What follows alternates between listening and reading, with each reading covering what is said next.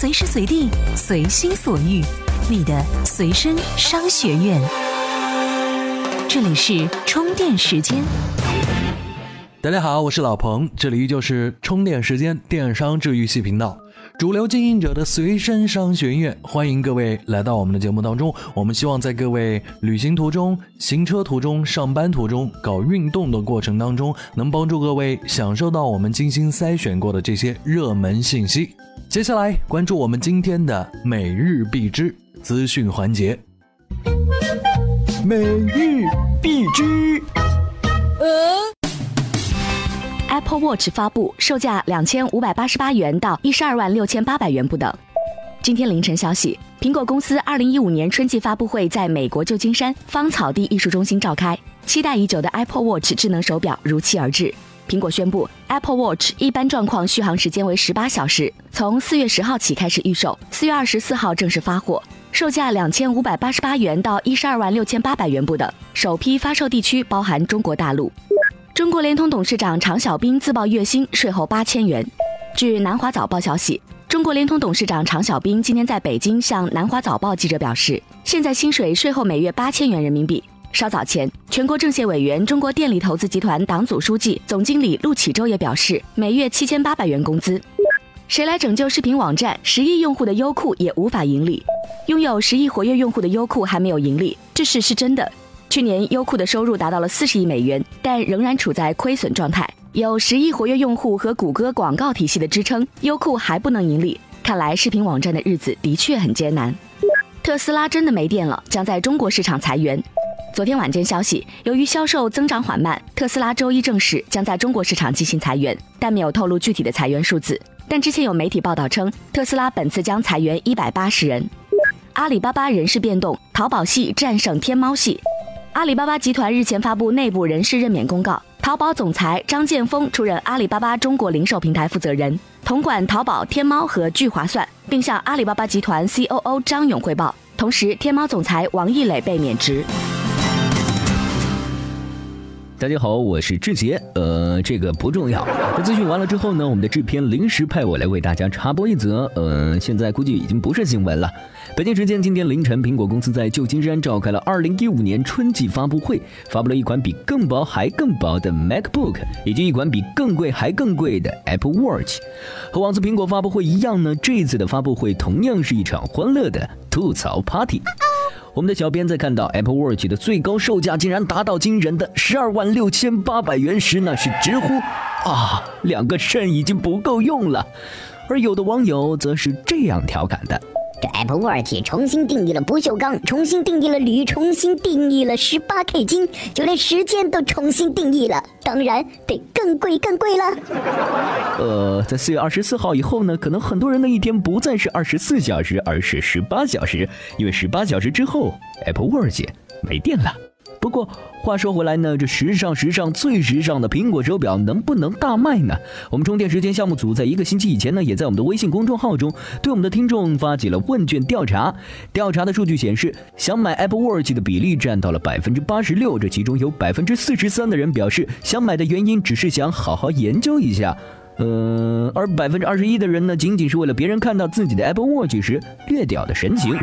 不过，百分之六十能够接受的价格低于两千人民币，另外有百分之十七的表示能够接受两千到五千人民币，还有百分之十七的表示性价比才是最重要的。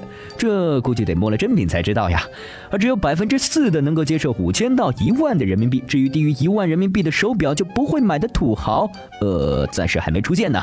而 Apple Watch 的最低售价也要两千五百八十八元，那那，哎，和钱有关的事儿都不算事儿。Apple Watch 的首发。国包括中国大陆和香港，就是很明显的信号啊。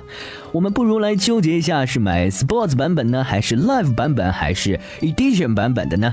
不过不管你想买的是哪个版本，主要功能都分为这样两个类型：iPhone 功能的延伸，嗯，仅支持 iPhone 五级以上，以及手表本身的特有功能，并且呢，手表是方的，居然是方的，屏幕要么是三十八，要么是四十二毫米，三十八毫米款式屏幕分辨率是三百四乘以两百七十二像素，而四十二毫米款则是三百九乘以三百一十二像素，屏幕尺寸是一点三三和一点五三英寸。最后，我们也来总结一下，在智能手表领域，苹果并不是第一家，但是显然整个智能手表行业都在期待这款产品。至于前景嘛，地球人都知道，苹果最擅长的就是创造需求。我是易通贷 CEO 康文，欢迎收听充电时间。你知道吗？亚马逊悄悄地入驻天猫了。从现有商品的成交记录来看，最早的一单成交于二零一五年的二月十三号，也就是说，亚马逊官方旗舰店入驻天猫已经有一段时间。哎，虽然是不想声张，但还是被细心的观察人士发现了。尽管过去几年，当当、国美、一号店也陆续入驻了天猫，但这一次，世界的前任首大电商平台亚马逊入驻今天的最大电商平台，还是引发了很大的关注。今天，我们就用一期节目来跟您聊聊亚马逊入驻天猫可能会带来什么。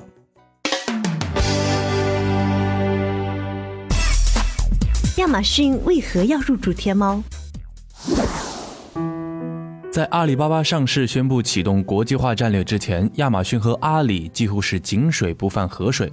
一是双方在模式上有着本质的区别，亚马逊以自营 B to C 为主，跟京东一样，都相当于超市，更擅长供应链；阿里则是 B to C 平台，相当于万达地产。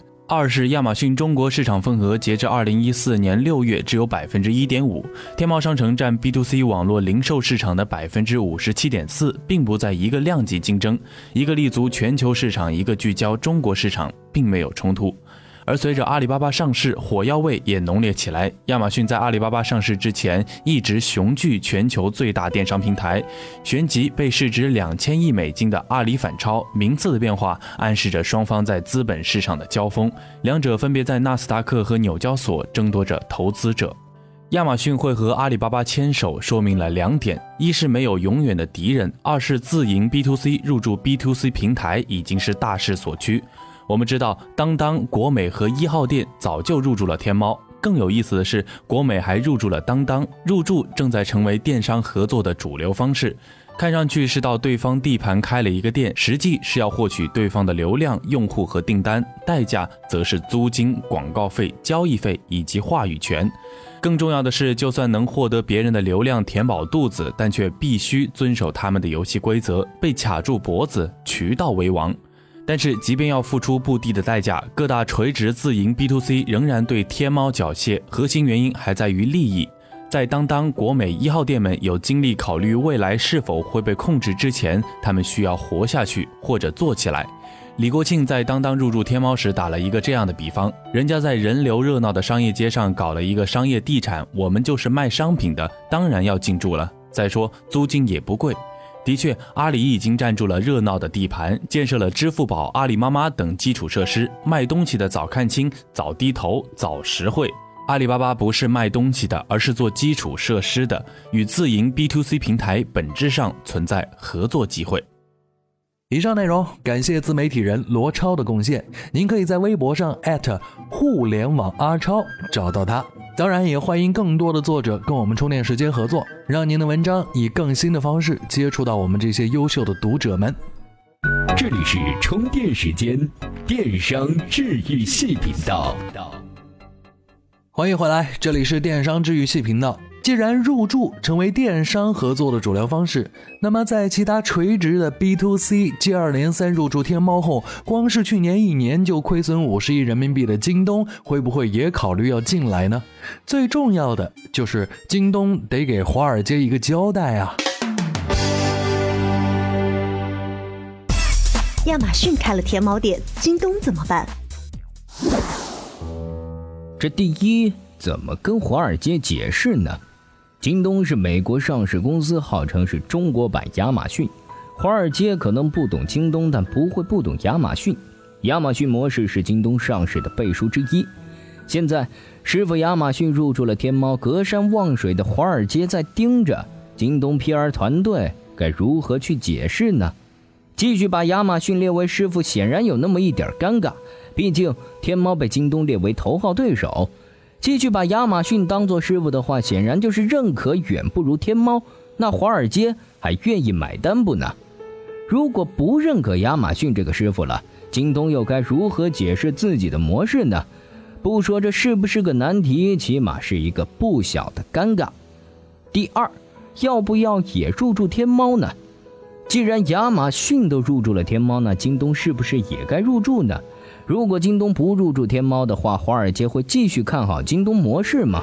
且不说当当、国美、一号店等入驻了，至少京东的师傅亚马逊入驻了吗？华尔街可能就想当然的认为，如果京东不跟随亚马逊的话，可能这模式在中国也就玩不转了。你看亚马逊不就是个例子吗？就是自己独立玩的不是很灵啊。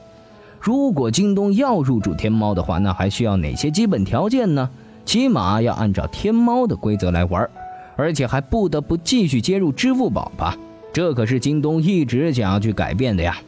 当然，不管京东进不进天猫，对于我们来说都没关系。消费者在哪儿买无所谓，关键是买的过程和商品。如果哪天京东入驻了天猫，我们也没什么大惊小怪。你看亚马逊都入驻天猫了，在这个以利益为中心的商业社会，也就没有所谓永远的冤家。如果哪天京东觉得对自己有利，选择入驻天猫，也不是不可能发生。的确。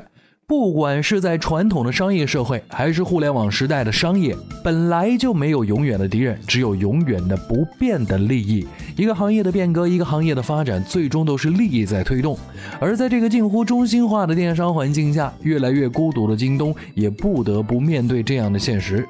上述内容，我们要感谢曾经营销和公关的鸟人，现在以苦为乐的创业者 IT 客的贡献。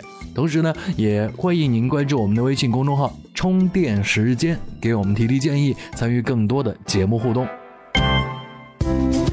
怎么样关注我们的微信公众号呢？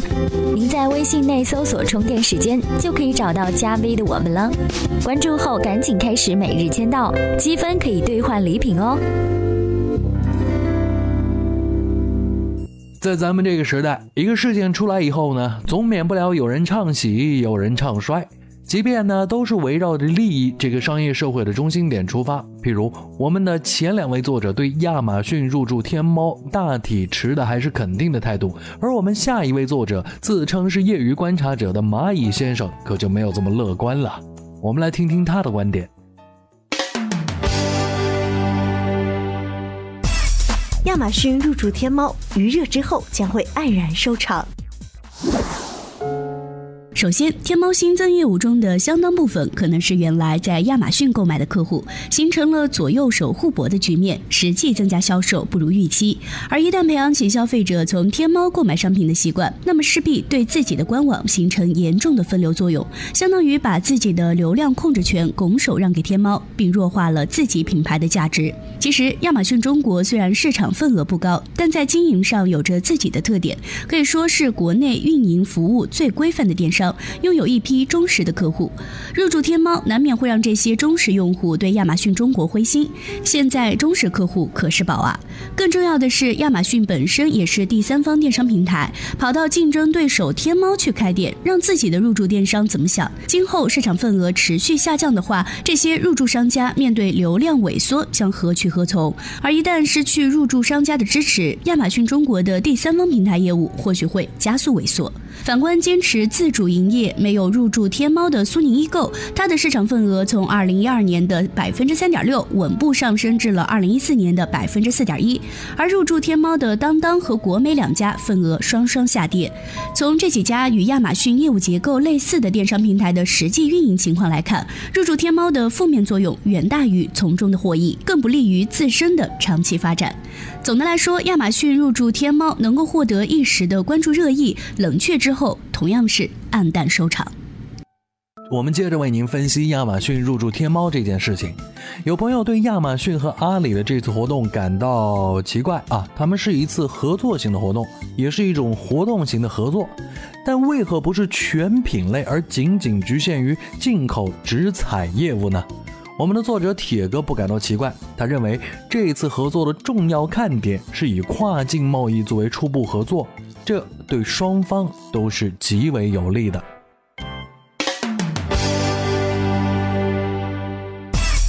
亚马逊进天猫，海淘网站不得了。这次亚马逊入驻天猫，对于跨境电商领域是有着巨大影响的。一些海淘网站或许要有灭顶之灾。海淘垂直网站之所以能够在强势的天猫面前大热，主要还是因为海淘的海量商品量，使得天猫在短时间内很难完成招生工作。天猫一方面要找商家入驻，一方面又要严格审核资质，不是短短几个月就能完成得了的。一些垂直海淘网站便因此发展壮大。而一旦亚马逊入驻之后，母婴、食品、玩具以及厨具类的商品就可以立即丰富，并且又有亚马逊强势品牌背书，极大增加了天猫的品牌度。而天猫就可以将主要精力集中在其他非刚需商品的开发与招商，加速商品丰富度进程。过不了多久，天猫跨境电商的商品就能极大丰富，与各大垂直海淘并没有高低之分。加上天猫的品牌优势，用户自然会冷落海淘网站。这时候，海淘网站也就完成了它的历史使命。以上干货内容要特别感谢互联网的专栏作家老铁先生的贡献。作为亚马逊，无论是去改写还是去附会，我们谁也都预料不到。而在明天的节目当中，我们将会为您分享著名的 IT 评论人康斯坦丁先生写的一篇同样论述跨境电商的文章，欢迎您届时收听。如果您有什么话想要跟我们来说，或者说您想在我们节目当中听到哪一部分的内容，都可以在我们的微信公众号里面提出，也可以加入电商治愈系的微信交流群亲子。告诉我们您的看法，咱们下期再见喽！怎么样才能和其他喜欢咱们频道的伙伴们待在一起呢？首先，在微信搜索公众号“充电时间”，进入公众号，选择第三个按钮，点击群入口按钮，然后扫描你所在频道群的二维码，这样你就能随时随地和同频道的伙伴们待在一起啦。这里是充电时间。商业思维和行动智慧是我们共同的追求。